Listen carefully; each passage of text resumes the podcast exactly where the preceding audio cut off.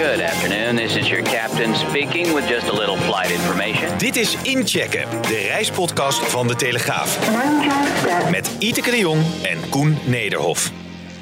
Ja, hij is weer voorbij, die mooie zomer. En, en dus ook de zomerbonus op Schiphol. Maar de ellende die duurt voort. En terwijl het piept en het kraakt, wordt ook nog eens een nieuwe terminal uit de grond gestampt. De grote vraag is, ja, komt daar een eh, tent voor te staan of niet? En tegelijk alles beter dan aan boord zitten van een spookvliegtuig. We gaan het allemaal bespreken. Dat doen we deze keer op een dinsdag, qua opnames althans. Ik ga een lang weekend weg. Dat begint al op woensdag, dus het is echt een lang weekend. Ja, heerlijk vooruitzicht. Oh, lekker. Ja. ja, als het weer maar een beetje goed blijft. Ja joh, we gaan naar de Ardennen met een paar vrienden. oh, Dus dan, regen. Eh, ja, zeker. Eh, ik zag de voorspelling. Eh, ik, ik heb een, een, een getal zien staan van 16 graden maximaal overdag. Oké. Lekker het open haartje. Bij de open haard. Dat voelt nu heel onnatuurlijk. Terwijl buiten nog de mussen van het dak vallen. Ja, en toch moet ik gluwijn in gaan slaan. En ja. toch moet je gluwijn in gaan slaan. Nou, Ja. vast leuk. Jawel, het komt helemaal goed. Ehm, we gaan snel beginnen. Ja, eh, twee weken geleden zaten we hier. Toen zeiden we nog tegen elkaar: Heb je zin in vrije dag? Popcorn klaar. De persconferentie van de halfjaarcijfers van Schiphol komt eraan.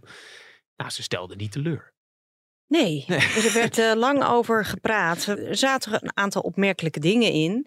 En Schiphol is sowieso altijd al een tamelijk ondoorgrondelijk bedrijf als het gaat om hun resultaten, omdat ze veel vastgoed hebben.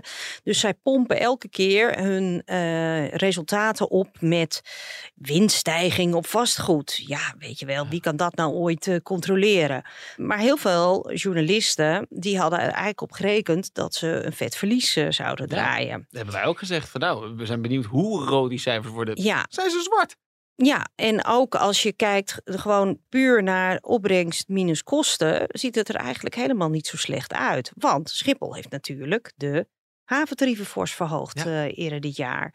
En die lange rijen, die staan er omdat ze kennelijk toch niet genoeg geld uitgeven Ja. aan, aan hun personeel. En dat wringt natuurlijk wel in dit hele verhaal. Precies, nou, die vraag hadden wij ook. Van, nou ja, je hebben geld uitgegeven. eh, tenminste, je hebben geld. Geef dat dan uit aan het voorkomen van die eindeloze rijen. En Een klein fragmentje. Even luisteren naar eh, Dick Benschop, de directeur van Schiphol. Wat die daar dan over zei.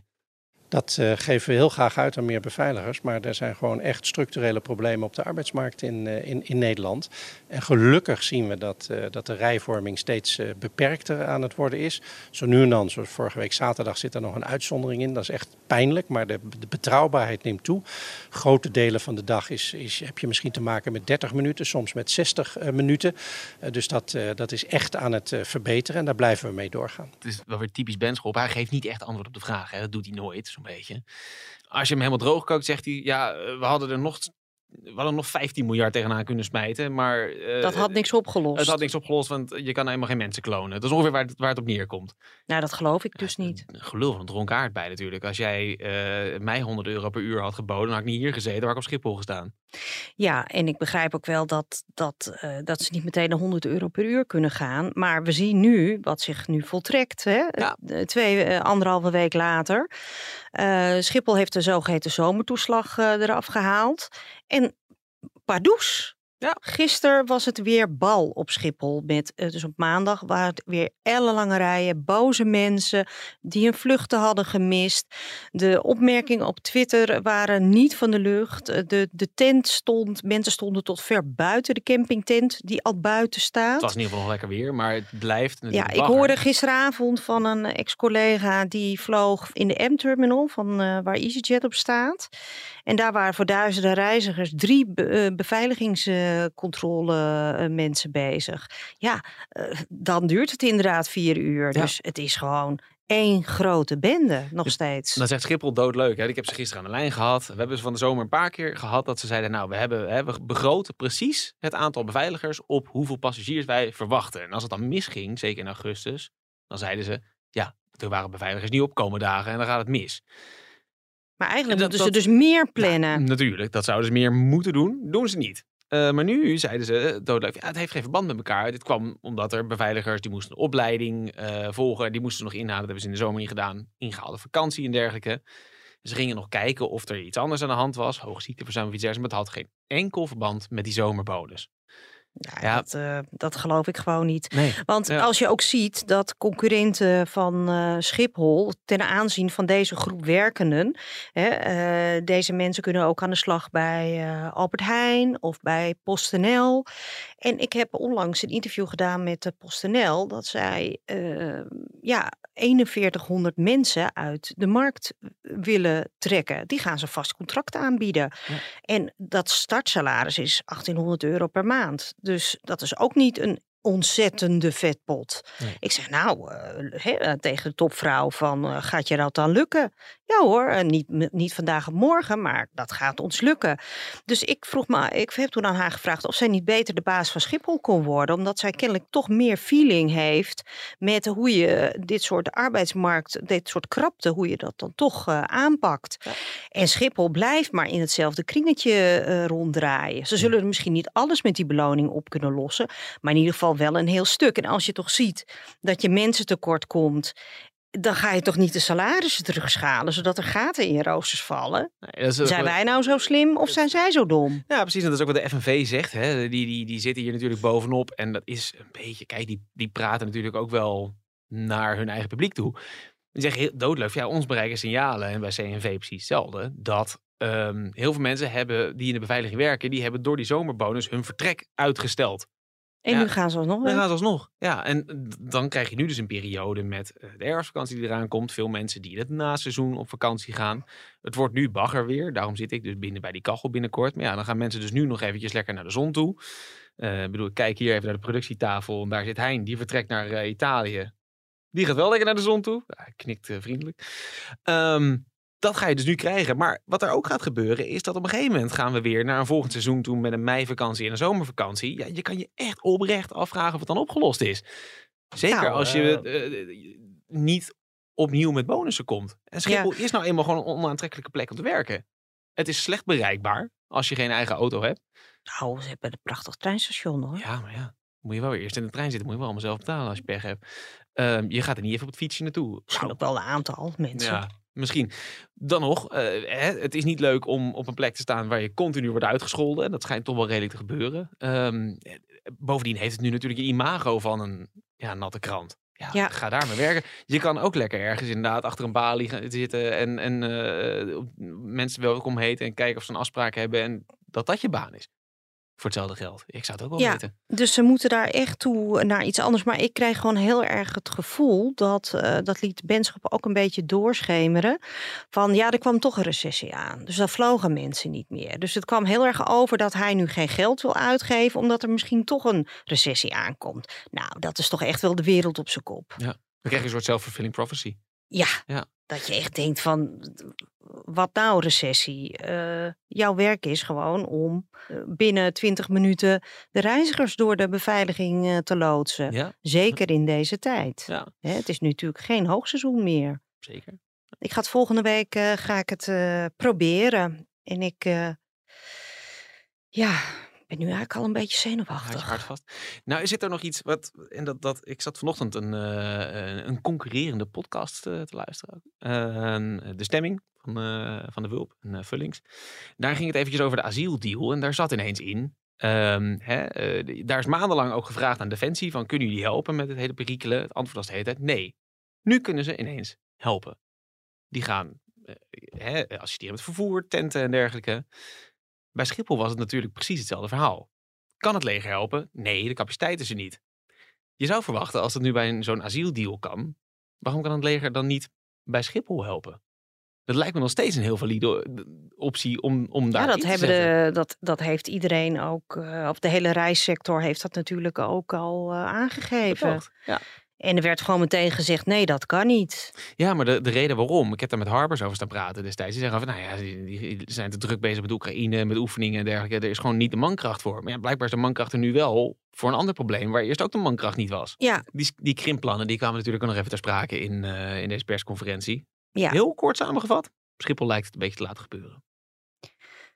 Nou, eh, er was in ieder geval eh, de uitspraak dat er geen juridisch verzet zou komen. En dat zwakte Benschop later weer af. naar ik ga eerst in gesprek met uh, politiek Den Haag en dan zien we wel. Ja, weet je, dat komt toch allemaal niet echt strijdbaar over.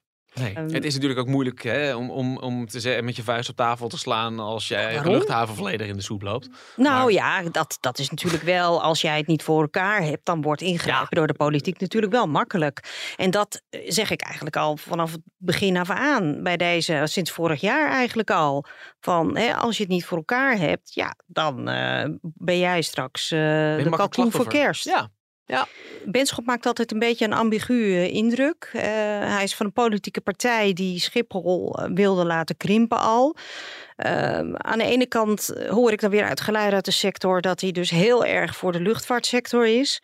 Maar aan de andere kant denk ik toch al- altijd, hè, als hij dan weer zo halfslachtig reageert van ja, je doet gewoon wat, wat, wat, je aandeelhouder wil.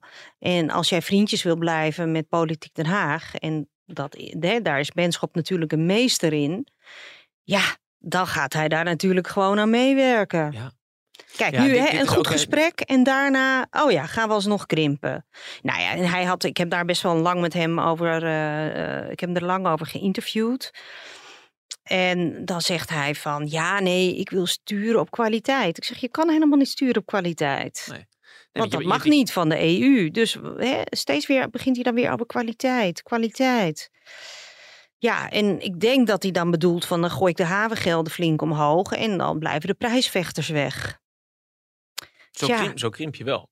Het is wel Ja, En kan je meer beveiligers aannemen, want je hebt meer inkomsten. dat weet je niet, want voor hetzelfde geld zetten, zetten, zetten de resterende eh, luchtvaartmaatschappijen weer grotere kisten in. Ja. Dus hè, welk doel wil je nou precies bereiken hiermee? En ehm, ja, eh, Benschop die komt toch niet eigenlijk op voor zijn business. Dat is gewoon eigenlijk waar het feitelijk op neerkomt. En dat is eigenlijk wel raar, gezien eh, de plannen die Schiphol eh, Nou, altijd had. Zit die kwaliteit niet ook in een prachtige nieuwe terminal die daar moet gaan komen? Want eh, hey, dat is wel eventjes... Ik heb, ik heb de ontwerpen ook gezien ervan.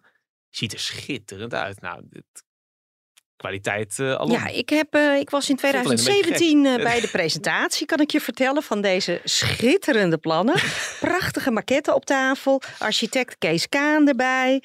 En nou, die, nou, die ging dat allemaal toelichten, hoe het er allemaal uitzag. Nou, iedereen blij en gelukkig. Toen heb ik al gevraagd aan toenmalig topman Nijhuis, bouw je niet voor de leegstand? Want hè, Schiphol die gingen toch ook, hè, andere luchtvaartcentra kwamen op. Dus eh, wat was de toekomst van KLM? Nou, je, dus sommige discussies die, die blijven gewoon jarenlang doorgaan. En nee hoor, het was absoluut nodig. En eh, die terminal die, eh, die moest er komen. En KLM die heeft daarna een keer een interview aan mij gegeven dat ze de bouwplannen van Schiphol te ambitieus vond. Hm. Dat het allemaal te duur werd. Want KLM die staat natuurlijk en de andere luchtvaartmaatschappijen die staan uiteindelijk aan de lat voor al die investeringen. Ja. Dus eh, ja, dat is altijd een moeilijk evenwicht. Want aan de ene kant wilden de airlines natuurlijk ook dat die terminals natuurlijk een beetje up-to-date zijn. Maar aan de andere kant, ja, eh, als je ziet hoe Schiphol aan het knoeien is met eh, bouwprojecten. Ja, Ja. dat moeten zij uiteindelijk eh, wel eh, betalen. Nee, en dan zit je nog met de vervolgvraag van, hè, moet je dat dan doorberekenen aan de consument die vervolgens niet meer bereid is met jou te vliegen, maar lekker naar Brussel gaat? Of, nee, dat- dat, is nogal een spagaat waar je dan in Ja, komt. nou ja, goed. Dus eh, ze hebben dus dat plan uit de mottenballen ge- getrokken. Bleek gisteren uit de documenten op Tendernet. Het Financieel Dagblad die berichtte daar gisteren ook over. En ik heb even gekeken ook naar die. en daar staat gewoon in dat eind 2021 dit besluit is genomen. Ja. En eh, ik heb volgens mij Dick Benschop er bij de jaarcijfers in februari nog naar gevraagd. En toen zei hij nee hoor. Het land staat in de ijskast en dat staat ook in het jaarverslag. Dus in het jaarverslag staat niet dat er eind 2021 een besluit is genomen om dat project weer op te pakken.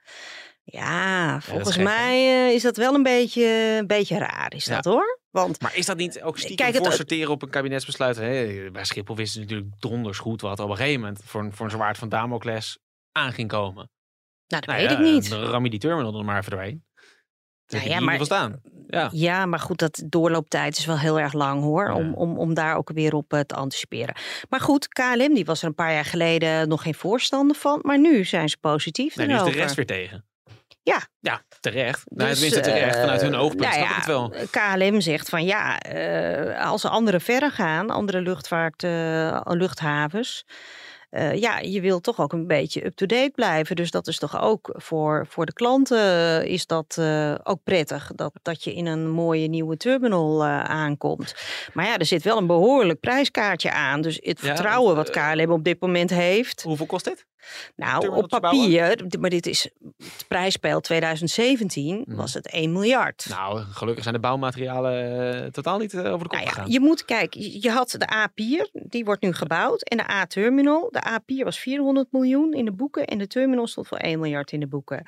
Nou, die A-pier die is, gaat inmiddels richting de miljard al. Hmm. Dus eh, je moet Nou. je voorstellen, 2 miljard is niks. Nee. Dus, en het is... En wanneer, ja, ik- wanneer zou die af moeten zijn? Eh, nu staat in die planning staat tussen 2030 en 2033. Maar ja, kijk, Schiphol gaat toch groeien. Op de ene, ze zullen misschien teruggaan in vliegbewegingen. Maar ja, met dit soort investeringen gaan ze er toch van uit dat ze dat geld op de een of andere manier terug gaan verdienen. Ja. En ze kunnen die havengelden ook weer niet tot in het oneindige verhogen. Want dan eh, prijst de, prijzen de luchtvaartmaatschappijen zich de markt uit.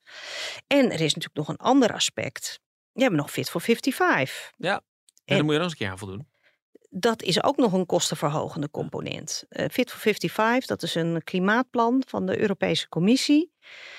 Eh, vorig jaar zomer gepresenteerd. En eh, zowel het ministerie van Infrastructuur als Air France KLM, Lufthansa en Schiphol hebben beide afzonderlijk van elkaar gekeken naar de effecten daarvan. Eh, hier moet onder meer heel veel schonere brandstof dan worden getankt in Nederland. En dat leidt tot 22% eh, minder verre vluchten in eh, 2030 al. Voor wie gaat die, die terminal dan gebouwd worden? Dat... En ik hoor ook geluiden van, ja, ze willen gewoon het ene gat met het andere dichten. Hè, zodat ze dus bepaalde kosten waar ze nu niet uitkomen, straks in dat nieuwe project eh, kunnen duwen. Klinkt er misschien ook wel een beetje naar, naar mijn gevoel. Van, hè, eh, Benschop heeft aangegeven, niet publiekelijk, maar wel nou ja, eh, dit is mijn laatste klus. Dit, dit, dit is mijn laatste truc. Hierna stop ik ermee. En je wil niet weggaan met een, een luchthaven die eh, bekend staat vanwege een tent buiten. Die wil bekend staan als degene die in ieder geval de aanzet heeft gegeven tot de bouw van een prachtige nieuwe terminal. Ja, maar, dat, maar dat- hij, heeft dat al, hij heeft dat niet in gang gezet. Dat heeft zijn Hij voorganger heeft al uit de gedaan. mottenballen getrokken. Dat is misschien ook nog wel wat waard.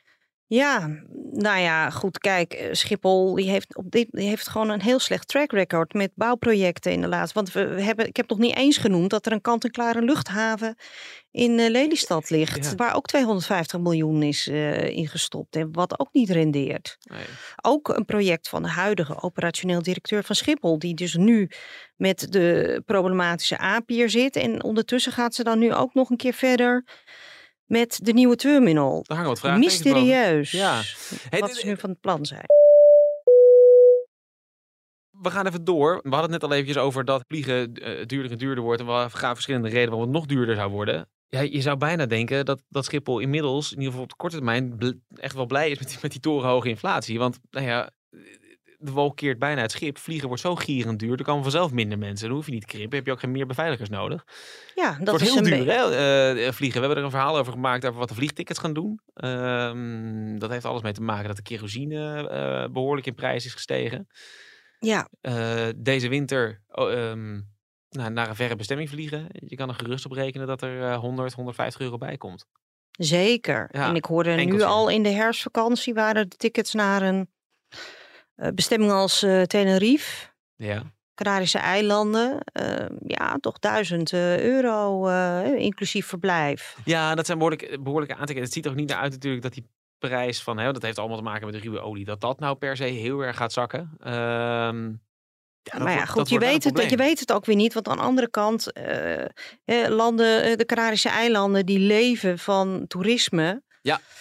Dus ja, dat kan best zijn dat ze dan toch gaan stunten om nog maar een iets te kunnen verdienen. Ja, ik heb hetzelfde gehoord over de Franse wintersportorden. Daar eh, wordt nu ook al bij de, de Franse overheid aangeklopt van jongens, jullie moeten iets doen voor ons. Ehm, anders kunnen wij, ja, kan het gewoon niet meer uit om hier wintersporters te ontvangen. Ja, prettige wedstrijd als je met min 20 je hotel warm moet stoken. Ja, Hetzelfde geldt natuurlijk, ja, skiliften, die draaien op stroom. Ja, dat is ook niet per se goedkoper geworden of iets dergelijks. Eh, en ze vragen zich daar natuurlijk ook af, ja, komen toeristen überhaupt nog wel als ze nou ja, de keuze Frankrijk maken die heeft tussen- volgens mij net vandaag aangekondigd dat ze de energieprijzen eh, in ieder geval aan de pomp gaat. eh, gaan limiteren. ja, ja? Ja, je betaalt nu 1,35 voor een liter benzine daar aan de Oh. pomp. Dus ik weet niet of dat ook geldt voor de zakelijke eh, energiemarkt. Maar ik, daar wordt flink ingegrepen. Dus wat dat betreft zouden voor de Fransen zouden misschien, misschien deze winter Franse wintersport, want daar is nog eh, enigszins Eh, Ik kreeg, eh, van, betaalbaar. ik kreeg van Sunweb inderdaad een tip. Als je oud en nieuw wil vieren in het buitenland, moet je het in Frankrijk doen. Nou zullen ze misschien daar ook wel heel groot hebben ingekocht. Ik weet niet of dat er per se achter zit. Maar het was een gratis tipje wat ze meegaven. Omdat ook Sunweb waarschuwde van ja... De wintersport zou zomaar eens een keer 10% duurder kunnen worden. En als je met een gezin weggaat, dan, dan tikt dat met honderden euro's aan. Ja. Eh, skipassen worden duurder, hotels duurder. eh, nou ja, eh, de gastronomie Ehm, noem het allemaal maar op. En het is een soort perfect storm wat daar, wat daar samenkomt. Nou ja, je vliegt vaak naar de Alpen toe. Ja, het is best wel pittig. Ehm, dus het wordt Ja. er ook niet, niet leuker op. Een soort elite. Wordt het, wordt het een beetje elitair? Ja, zo, was, zo is het ooit begonnen, hè? Ja. En Ja. ik bedoel, een beetje een skivakantie met een gezin met eh, twee kinderen. Nou, 8000 euro is niks. Ja. Het is sowieso al niet goedkoop. Ja, alles hangt samen met eh, energie. Hè? Want al die skipistes, die moeten tegenwoordig ook allemaal met van die sneeuwkanonnen geprepareerd worden. Nou schijnt dat tegenwoordig steeds vaker wel redelijk duurzaam te gebeuren. Of zelfs eh, volledig groen. Dat zijn met name Oostenrijkse oorden waar ik daarmee overstelpt word van berichten van nou ja, nee, dit gaat allemaal. Oké. Maar ja, goed. De groene energie stijgt ook in prijs. Dus wat dat er gaat, eh, koop je er niks voor. Nee. We gaan nog even naar een een onderwerp wat dit weekend de kop opstak. Dat had zomaar gekund dat als je in Frankrijk of in Duitsland stond en je keek naar boven, dat je een vliegtuigje zag vliegen waar niemand achter het stuur zat. Of in ieder geval niet levend. Nou Ehm, ja, dat konden we niet zien vanaf de grond. Maar, nee, maar eh, wel vanuit een gevechtsvliegtuig. Eh, we hebben er een klein fragmentje van. Gaan we even naar luisteren. The Austrian registered Cessna 551 took off from the Spanish city of Jerez de la Frontera at 12:56 Greenwich Mean Time, according to the Flight Radar 24 website. German newspaper Bild said the plane had reported cabin pressure problems after takeoff and contact was lost after it had cleared the Iberian Peninsula. Some reports say the plane, believed to have had four people on board, had been due to land in Cologne, Germany, but instead headed out into the Baltic. NATO pilots and Swedish officials tracking the plane could see no one in the cockpit. Ja, het is een bizar verhaal. Hè? Dit is een, een Cessna 551, een soort zakenvliegtuig. Dat is in Zuid-Spanje opgestegen. En na een uurtje zeide de man achter het stuur, dat was een, een, een rijke Duitse zakenman. Ja, iets, ja, brabbelde min of meer iets de, de, naar de Spaanse eh, verkeersleiding op de grond. Vermoedelijk ging dat over dat er iets van drukverlies eh, was. Ja, waarschijnlijk zijn de mensen aan boord, dat was dan eh, die, die man, zijn vrouw, zijn dochter en zijn schoonzoon. Ja, die zijn vermoedelijk binnen enkele minuten overleden door dat drukverlies. Ja. Ja. daarna is dat vliegtuig uren doorgegaan. Uiteindelijk ja, meer geluk dan wijsheid in de Baltische Zee gestort. Ja, ding zal zich in een woonwijk boren, dan heb je nog een groter probleem. Ja, dat ligt aan wanneer de brandstof. eh, want eh, de enige mogelijkheid is dan om het vliegtuig te laten vliegen.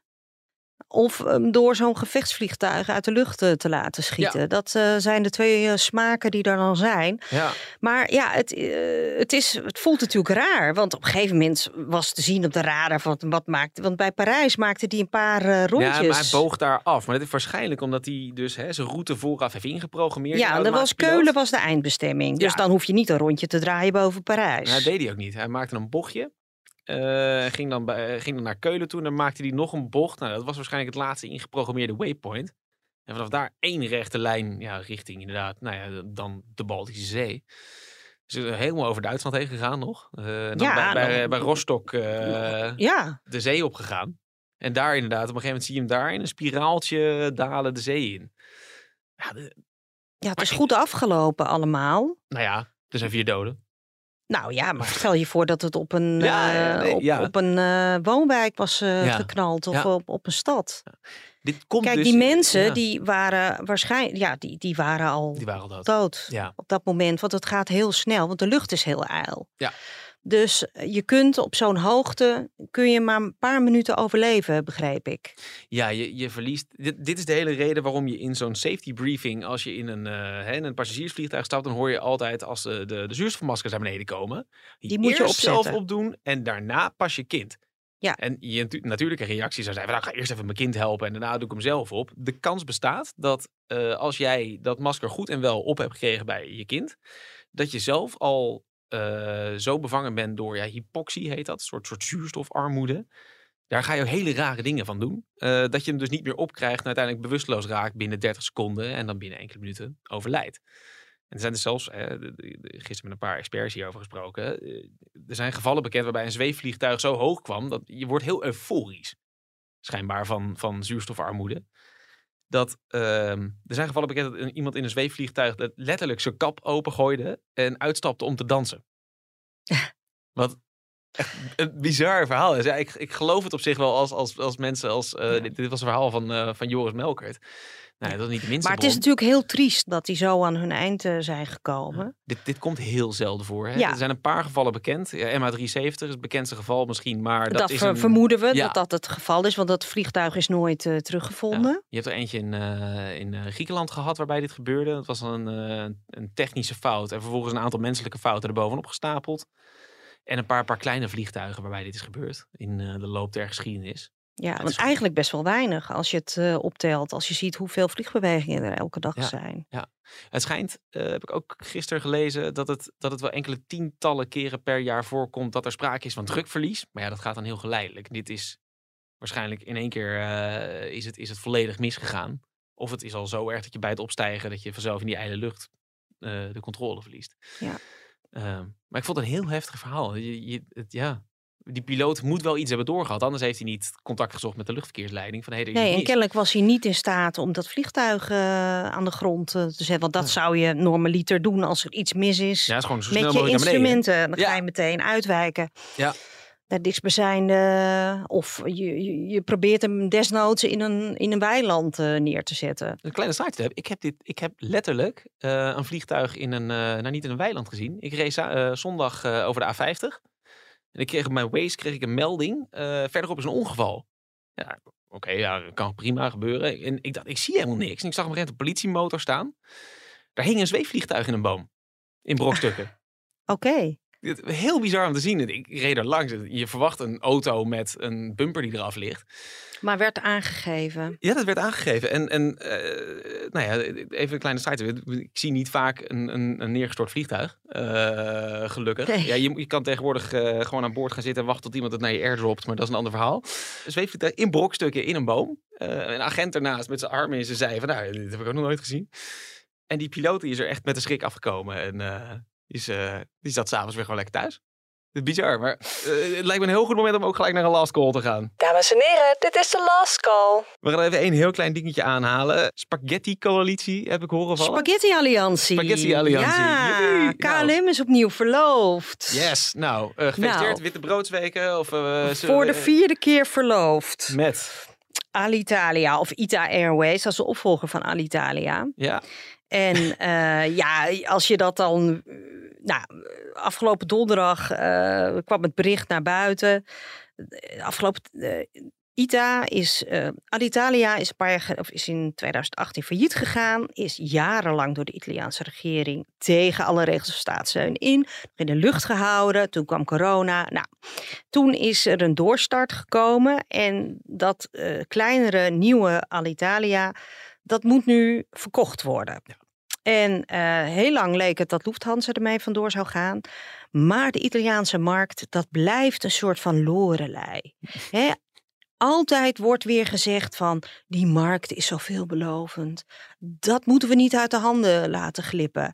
En nu, eh, ja, Air France KLM en Delta, de Amerikaanse partner van eh, Air France KLM, die hebben een investeringsfonds bereid gevonden om met hun op te trekken om uh, ja, ITA bij zich uh, te halen. Air France KLM neemt nog geen belang. Hm. En uh, ja, daarvoor hebben ze dus dat investeringsfonds nodig. Dus goedkoop zal het waarschijnlijk niet zijn. Maar ja, bij KLM intern waren de reacties ook eigenlijk niet positief. Van ja, weet je, gaan we weer ja. voor de zoveelste keer. Want je moet je voorstellen dat KLM wilde ooit Alitalia overnemen. En dat is toen geblokkeerd door Silvio Berlusconi. Dat is een, was een televisie, uh, of is, televisiemagnaat. Ja, wat is hij niet? Uh, en hij is lang uh, premier geweest van Italië. En die wilde dat niet. En toen ging het gewoon niet door. Nee. En dat heeft KLM toen, die moesten toen een break-up fee betalen van 250 miljoen. Nou, in de loop der jaren liep dat met rente, want daar werden natuurlijk allemaal rechtszaken over gevoerd. bleek dat uiteindelijk opgelopen te zijn tot zo'n 270 miljoen. Maar ook eerder zijn er, eh, is een samenwerkingsverband al, uh, al afgebroken. Vervolgens was KLM onder de hoede van Air France KLM gekomen. En toen hebben ze ook weer geïnvesteerd in, in Alitalia. En ik heb een paar jaar geleden een rekensom gemaakt. Dat ze mm, ja, de kosten lopen boven het, het half miljard al uit in de afgelopen tijd. Kun je heel wat pizza's verkopen, denk ik dan. Um, ja. Tegelijkertijd, als we nu hè, als, als, als eh, ITA inderdaad bij, bij dit concern wordt getrokken. Uh, en dat is misschien ook de vraag waar we deze podcast gaan afsluiten. Eh, wat, wat hebben wij hier als Nederlands consument aan en hoe, kans, hoe kansrijk is dit eigenlijk? Nou, het is uh, kansrijk in die zin dat uh, KLM een paar betere verbindingen naar Italië uh, aan kan bieden. Dat is leuk voor Hein, die gaat erheen. Ja, en, en via Amsterdam naar uh, Amerika. Maar goed, nou. kijk, ook omdat Delta rechtstreeks vliegt, ehm, weet ik niet of, of daar zo heel veel, of daar zo'n zo'n surplus in zit. Het, gaat, het is eigenlijk een defensieve stap. Hè? Als wij het niet pakken, dan pakt Lufthansa het. En het, hè, hè, het verhaal ging altijd: in Noord-Italië werden de meeste business class tickets van eh, Europa verkocht. Hmm. En ja, uh, dat willen ze binnenhalen. Nou goed, we gaan het meemaken. Maar ja, veel garantie op succes zie ik niet. Nee. Eerder een garantie dat er uh, wat geld in een bodemloos put gaat, gaat verdwijnen. Weer in een zwart gat. Dat ja. was vorige week een beetje de, de ja, de teneur, zou ik maar zeggen. Maar in ieder geval, uh, het houdt ons weer van de straat. De Spaghetti Alliantie, hij leeft. Yes. Hey, en uh, je zei het al zwart gat. Wij gaan ook even een zwart gat van twee weken achterlaten. Want daarna zijn we natuurlijk gewoon weer terug met een, een nieuwe podcast. Laat in de tussentijd je uh, liefst positieve rating achter op de app waarmee je dit luistert. En dan zijn wij er dan weer. Dankjewel.